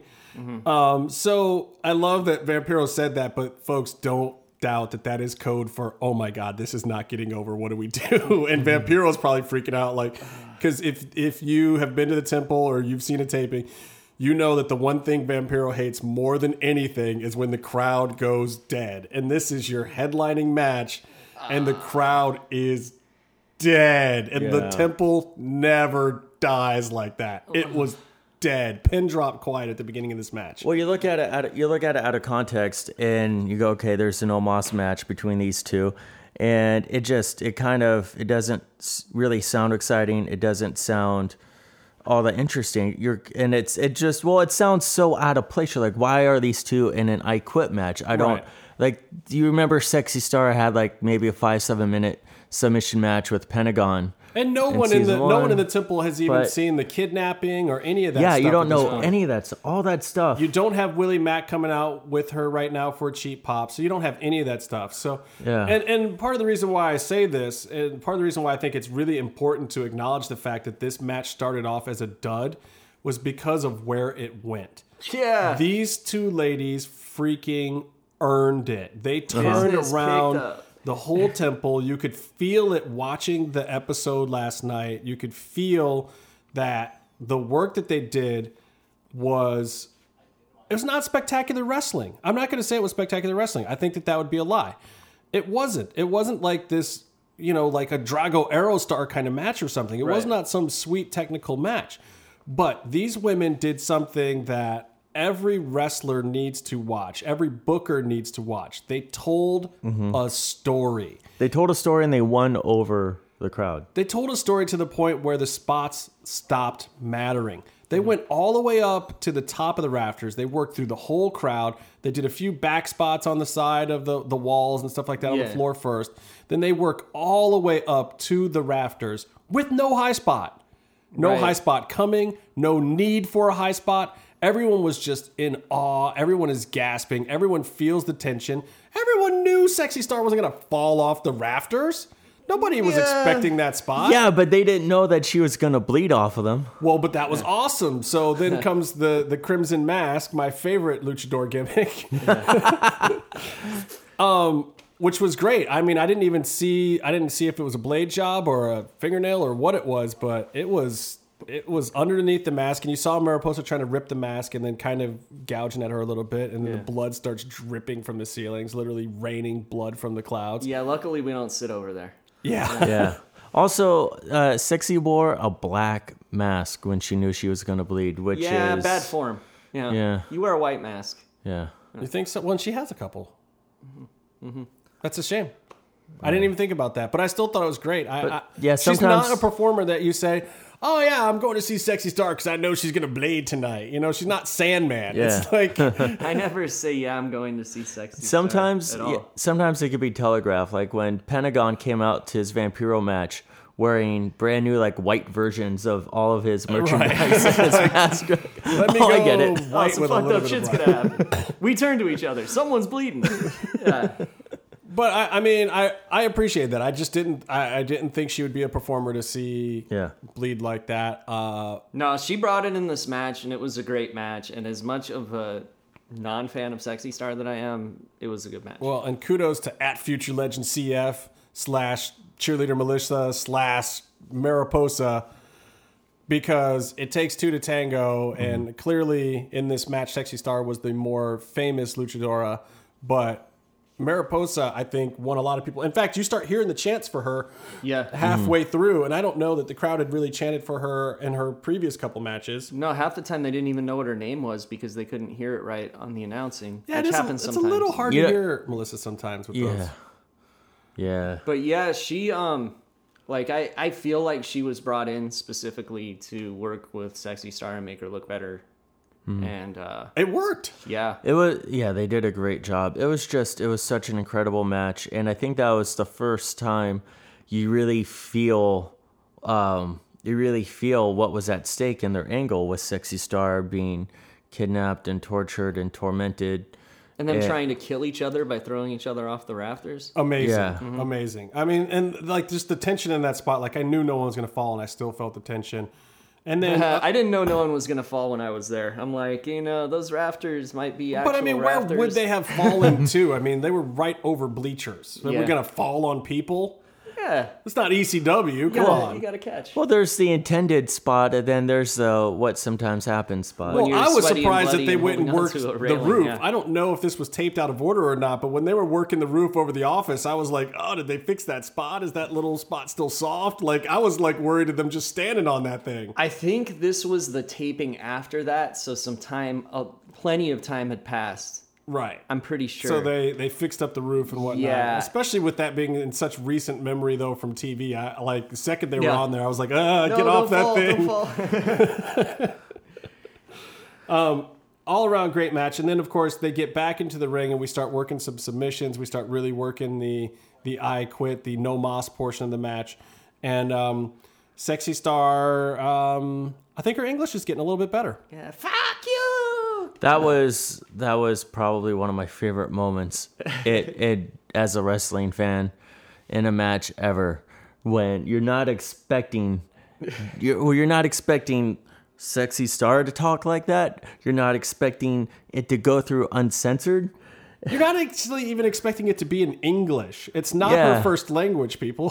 Oh, I got a funny story I saw on a message board. But uh, the thing I'll say about that though is the the one thing I really loved about uh, Sexy Star getting her expletives in was um, I was on Twitter. I always live tweet the, sh- the show, and I see uh, a tweet from Eric Van Wagenen um, thanking El Rey Network for letting the f bomb go through and letting the the s- true nature of the story be translated. And then El Rey Network tweets back at him like, "You know, we got you, fam. Like, Yeah. your family, we got you, man. If you guys believe in it, that's what we're doing." And I was just like, "Okay, now the whole network has me as a fan for life." I, it's funny because I remember either Eric or Chris DeJoseph on a podcast saying the real only guidelines they gave us is let us know when you want to say fuck. So they did. like this one well and this one was the one that was worth it so it's like yeah, Yeah. they want to minimize it with some of the chants and stuff like that so it's not getting overused and save the the f-bomb for the right moments and boy did they ever like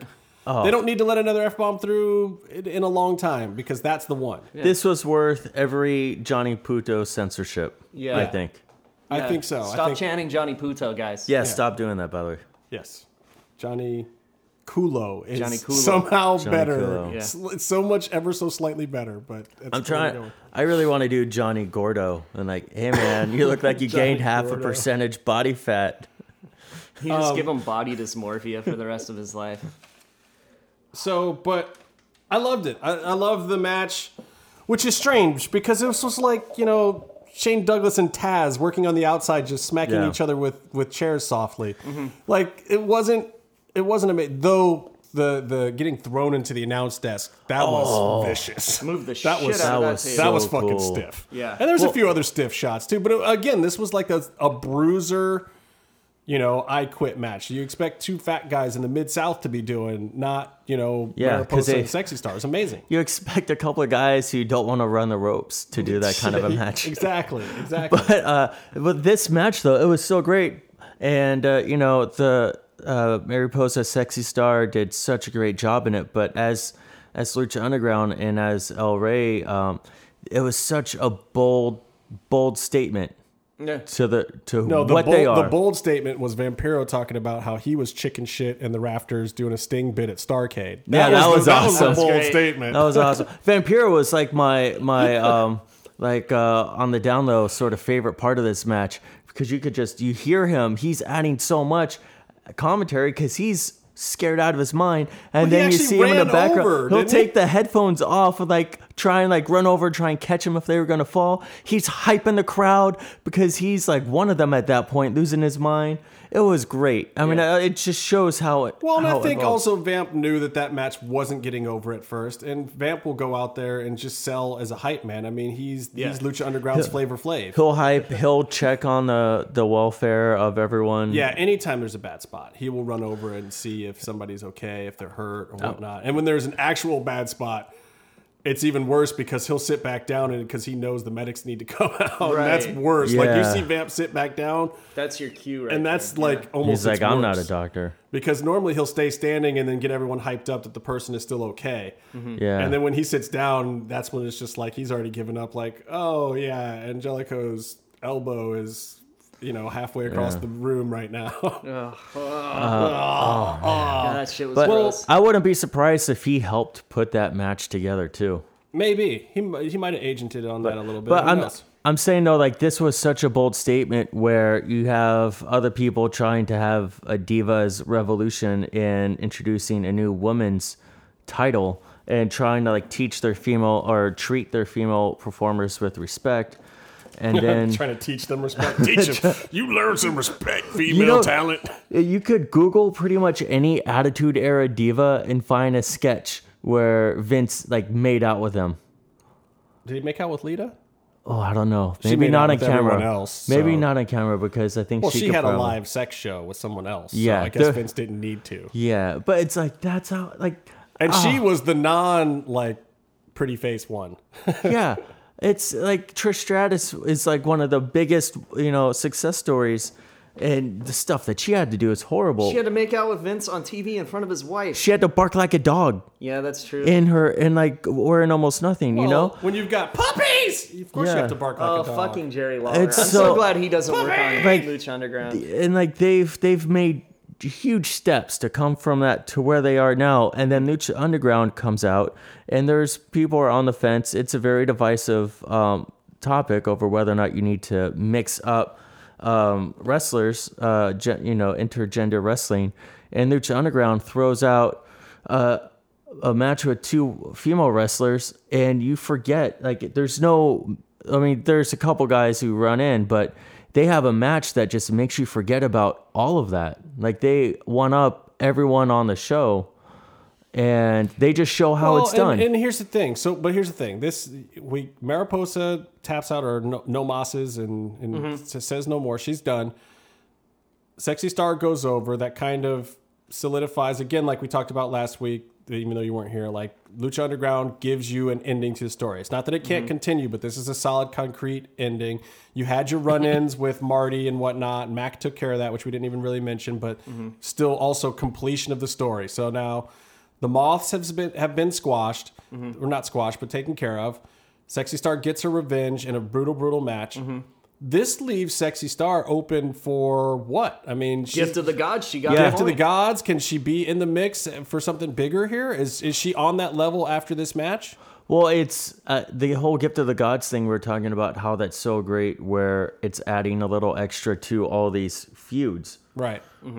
but also it allows them to finish that feud, and now you can move on to the next thing. Mm-hmm. Like Well, everyone and who so- wins is automatically I have I have to say this. I have not always been the biggest Sexy Star fan, but now I am genuinely interested in what they do with her.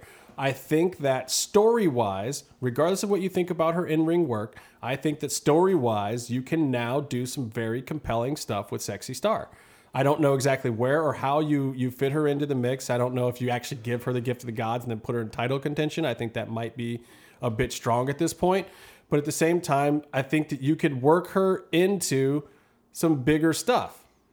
Now, given to do that, she's got to be able to do some in-ring work with some of the the bigger guys. She's got to be able to, I don't know, go with a Puma or Fenix or Matanza. I, I don't know. God, come on, feeding her to Matanza though. Like this point, I don't wish that on anyone on the card. well, she was going up against Big Ryck in season one, Well, that's true. and, he, and he's not around anymore. And he gave her a fucking stinger and almost killed her. yeah, he almost killed her. Well, that's because his shoulder is like all the way up here when she's standing up. I mean, she's Well, pretty he, small. He his finish was like He uh, kind of sent it a little bit on that slam that he gave her too. Like, Well, he didn't. He didn't set her down flat. Do you have the feeling that he didn't want to be in that angle? I do. I'm just saying. oh, and Big Ryck's dead, by the way. If you read the comic book, uh, If you've seen Ma- if you've seen Another um, victim of- Mil Muertes's uh, chair, then you should be familiar with what Big Rick is doing nowadays. Well, so the, the takeaway from this is to me, that was not just a good women's match. Uh, Yeah. In fact, by the end of it, I wasn't even thinking about it like a women's match. Like I said, they were working the outside like big men in the Mid South. So I, I just, I felt like it was just a solid match that puts over another character in the exact way and fashion that we have grown to love from Lucha Underground. Mm-hmm. It Yeah. was perfect storytelling. And people, it is not just about in ring work. The worst worker in the world could be the top face or heel of a company if you give them the right storyline. Ultimate Warrior, Yeah, Sid. give them give them a storyline. Put them in a storyline. We'll watch because people, it is predetermined. Somebody knows the ends of these things. They don't have to be the best athlete in the world to get over. Sorry, Ryback. It's not just about your in ring work. It's about the whole in-ring work was ability to tell a story. I'm and holding Sexy out- Star and Mariposa did that this week. I'm holding out hope that Super Porky shows up in the temple. Oh God! Um, just Rex's house. Just get our picture taken with Super Porky, man. That's all. That's all I want. All right. No, but I, I agree with you. Like that match transcended the labels of what kind of a match it was. It was just a knockout match. It Like, was great. We got to get Lucha Gringa out of here soon. So I want to get to a little bit of MMA. Did you there's, catch that? There's not a ton of there's not a ton of stuff going on in MMA there uh, this week, um, but there is a card coming up this weekend in Rotterdam.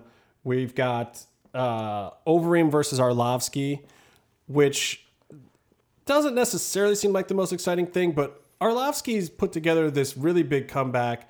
Overeem is somebody that could be genuinely a superstar for UFC.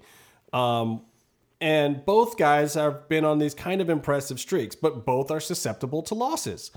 So this is a great matchup. It's made more interesting by the fact that they both train in the same training camp now Yeah, that's kind of weird. which man. is weird. And clearly, everyone at Jackson Winkeljohn is more behind Arlovsky. So uh, I don't know where that puts the Reem. I feel it's it's a little strange. Reem has gone around to, if you don't know, Reem has gone around to a lot of different camps anyway, and he's kind of bounced around. And he's uh, this guy that's on a level where he can just take good people with him to train him or whatnot. So he's using, I think, some of his guys or some of the other trainers at Jackson Wink, and both Winkeljohn and Greg have taken up with Arlovsky. So it just adds it just it's cool because I think it adds a little hint of something for this particular event um, that otherwise does not seem huge. Is that It's- our main event? that's the main event. This card is also on a Sunday. It's on it's on it's in the afternoon. Um, I was surprised that it's not a fight pass card because they were kind of doing that with some of these weird internationally timed fights. Um, but it's not a terrible card. You also got um, Antonio Bigfoot Silva back in action against uh, Stefan Skyscraper Struve. Oh, I fucking love Struve. I do too. I, I he's been on a bad run because Yeah. of weird medical issues and whatnot. But Silva's also, you know, he popped hot after that Mark Hunt thing. Yeah. Um, so we'll see. I mean, these are two guys that this is another fight that will put one of these two guys back in contention. So you've got some some literal uh, big weight here. These are two big time heavyweight matches. You've also got uh, Albert Tumenov versus Gunnar Nelson. And if you don't know anything about uh, Albert Tumenov, he is a grinder, man. He he's this is not a pretty fight for Gunnar Nelson. Um, and I think Gunnar's the underdog here. I he bothers me because um, the band Nelson, one of them was Gunner. Yeah, Gunnar Nelson. That's Yeah. funny. Um, but so yeah, he's uh he's got a stiff challenge in front of him. SBG has has taken some hits uh, recently with Conor losing his UFC 200 bid. Um, Gunnar has been on a little bit of a skid himself. Their training partner Charlie Ward killed a guy in the Yeah. cage. So you know, I know SBG is probably oh, and they've had a couple guys retire and whatnot, and and yeah, Cathal Pendred left and whatnot. So um, I like John Kavanagh, SBG's coach, and I'm really hoping to see them turn it around. I just, good gracious, I don't know who Gunnar pissed off to get Albert Tumenov, who's not a big name, but people watch this match. Fucking murderer. I think that's the match to watch on this whole card. I think it's going to surprise people. I think the two headliners, I couldn't even pick a winner between Overeem and Arlovsky, believe it or mm-hmm. not. I think a lot of people think the Reem will clean him out, but I think Arlovsky has a puncher's chance, and it's the heavyweight division, man. One shot ends it all in that division. So anyone can win on there. and plus, who knows when Overeem will uh, piss dirty again, Yeah, exactly. and it'll be a no contest. Um, you've also got Rustam Khabilov versus Chris Wade, Nick Hein versus Jon Tuck, and that should actually be a very good match also. Um, and on the Fight Pass prelims, you got Kiro, uh, Kyoji Horiguchi versus Neil Seery. Those guys, uh, they're 125ers, and watch that match because you could see a knockout. It's not something you see a lot at 125, but both of those guys have hands. That's going to be a heavy-handed fight for little guys. That's one cool, of, man. One of the very few. So, um, the other thing I thought was weird this week. So yeah, you know, if you follow MMA, you've been looking at the Conor situation, of course, and everyone's pissed that there's no Conor on 200. Even Byron is probably pissed that there's no Conor McGregor on I'm, UFC well, 200. I'm more disappointed than pissed. well, I've got good news for you. Oh yeah. Yeah, we finally replaced that fight. Oh. Yeah, with TJ Dillashaw versus Raphael Assunção. Oh, that's gonna be a good one. Yeah, Not that's, that smells really. like a buy rate right there. what the fuck? Yeah, uh, and that's what I kind of like. We knew to expect some more fights for this card, but um, this match doesn't make any sense to me either. Yes, TJ Dillashaw lost to Raphael Assunção. Um, he wants to avenge it, but this it doesn't do anything for me. Like No one was clamoring for no that. one was clamoring for it. Now Dodson, who TJ also lost to on the Ultimate Fighter, who just moved up to 135, I think people are clamoring for that fight. Mm-hmm. The good news for Dillashaw is I think if he loses to Assunção again, he still gets the Dodson fight. Yeah. If he beats Assunção, maybe he doesn't have to fight Dodson, and then maybe he can go on and fight Uriah, regardless of whether Uriah wins or loses his title match. So I think that's the good news for Dillashaw is that basically win or lose, I think Dillashaw's still got some fights in his future. And it's stuff that he'll make, you know, he's in the mix unless he has just unless he just has a horrible showing. You have to talk into the microphone. I am talking in the microphone, You have to do a better job. Why don't you of it. talk into this microphone? Casey? you- You're the one talking right now. You should talk into the microphone instead of pointing to your dick. I'm sorry. I love to let these guys go. It, it, it's it's it's it's interesting to be in that position because win or lose, he's not really having any problems. Yeah, no, and that's and that's strange because you know some of these other fights that have just been announced, um, they're career killers. Like that, I don't see as a career killer. Raphael Assunção for him, he needs the win. If he beats Dillashaw, he's really in the title picture, um, which would probably be to a lot of people's dismay because I don't think a lot of people find him very exciting. But he is a very solid fighter. He probably he's put together a huge win streak. He probably does deserve to be in the title mix. That's the only way it's going to happen. If he beats a former champion, TJ Dillashaw, again, then I think he elevates himself into the real mix. Um, I hope that Dillashaw wins just because I think that sadly for Assunção, the fights out there for Dillashaw are more interesting to me. Yeah, and he's a more entertaining fighter. I'm one of those people that Yeah, I mean, at this point, Dillashaw could feud with the whole team Alpha Male Gym, and it'll be exciting. right. Um, especially if it if Uriah is one of those in there, and that could end up being one of Uriah's last fights, depending on how Uh, probably. you know his fight goes. Um, it'd just be interesting. But I thought that that was funny. So that's going to be on the undercard, I believe. Even like here you go, how the mighty have fallen. This guy was a champion and could have been in the headlining picture uh, for this card not too long ago. Jeez. Other fights got announced. This big Fox card, and these aren't all official, by the way. They're these are most likelies, as the UFC puts them. Um, Holly Holm finally gets a fight against Shevchenko, and this is horrible for Holly yeah.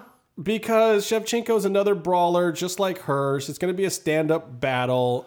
It has uh, almost no implications toward the title other than this seems like it was the only woman available Didn't to she fight just lose? Holly Holm. She lost to Miesha Tate. Yeah. So why aren't they doing a rematch? Well, that, my friend, is the the question every casual fan wants answered. The answer is probably because UFC 200 had Conor Nate originally on it, and then to put Miesha Holly right on it again would have been two rematches from the exact same card that had the two original fights. Nate and Conor has dropped off the card now. Holly Holm has just gotten completely screwed. I also, I you know it is it's known that Dana White and Ronda Rousey are friends. They're legit outside of the business friends to a mm-hmm. certain extent, and I almost feel like Dana might be protecting Ronda a little bit. Holly is a dangerous fight for her. A lot of people are calling for that rematch as well. And if you put Holly back in her place over here, get her out of the rotation for the title, it might give Ronda a chance. It doesn't protect Ronda from Holly at all. I think fans will want it too much. But it might give Ronda a chance to come back and have other fights first. If you're Ronda Rousey, you don't want to come back and fight Holly. you may again. say you want to fight Holly because that's what you want to look like you want to do. You may mm-hmm. want that deep inside to beat Holly. But if you're really a true athlete, what you don't want to do is go right back into a matchup with your biggest, toughest rival immediately coming back. You want some warm up games. And even as great as I think Miesha Tate is, Ronda has beaten Miesha twice. Ronda is inside Miesha's head a little bit. Miesha might be in a better place now that she's the champion and the the the roles are reversed a little bit. But I think for for Ronda Rousey, the best fight to come back to is either Miesha or maybe one of the winners of these other fights like uh, Zingano and Pena. Maybe Pena would be great too. That'd be a new fight for her. Something that she could go back with her dominance, with her anger, with her fire, maybe get a quick victory. preferably not. I mean, Miesha Tate would probably be another war for Ronda. I think that would be tough, especially with Ronda mm-hmm. probably having a little bit of ring rust with how long she's going to have been out now. Mm-hmm. But if she can get another fight before she has to go through Holly Holm, that's the best thing for her. Well, what's it's it seems like there's a like there's sort of Holly can beat Ronda, but Holly can't beat Miesha, but Miesha can't beat. Yeah, I mean, there's a level like- of parity now in the women's how- division, which is great. threat. Yeah, because but- Cat Zingano has beat almost all of them too, but Cat lost to Ronda. Yeah. Yeah, I mean, How and you're seeing how does that kind of at light heavyweight also. Is there? Oh, I'm gonna cut that noise off. But is that like? Is there a specific style or like how is? Well, you would think that, you know, Holly, I, I don't know that Holly even really looked like on paper she was the real weakness for Ronda Rousey, No. but she was because she kept her on the outside and and Ronda needs to be able to penetrate and get close to capitalize. And she can capitalize on almost anything if she gets within that range. And Holly just kept her away long enough and put enough shots on her before she got into that range that she was she was stunned and she was dazed and there wasn't anything left to her.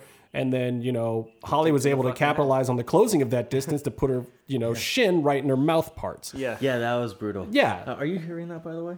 Yeah, a little bit. Who cares? It's a Okay, podcast. cool. Yeah, we're almost done anyway. So I just, you know, and and and I feel like this is kind of happening at at light heavyweight too. So to move on with some of the other fight announcements, on that same card, we've got Glover Teixeira versus Anthony Rumble Johnson. Now, this is an amazing fight. yeah. This, however, is a contender killer uh. because if Jones beats DC and Glover beats Rumble, you get Jones Glover 2. Right.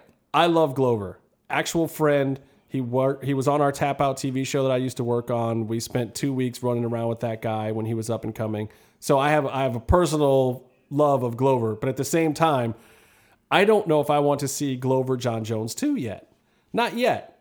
Like, but this is part of the problem in the light heavyweight division. Similar to what we're talking about in the women's division. There's not the the parity of everyone else has lost once for the title. Rumble has lost once for the title. Glover's lost once for the title.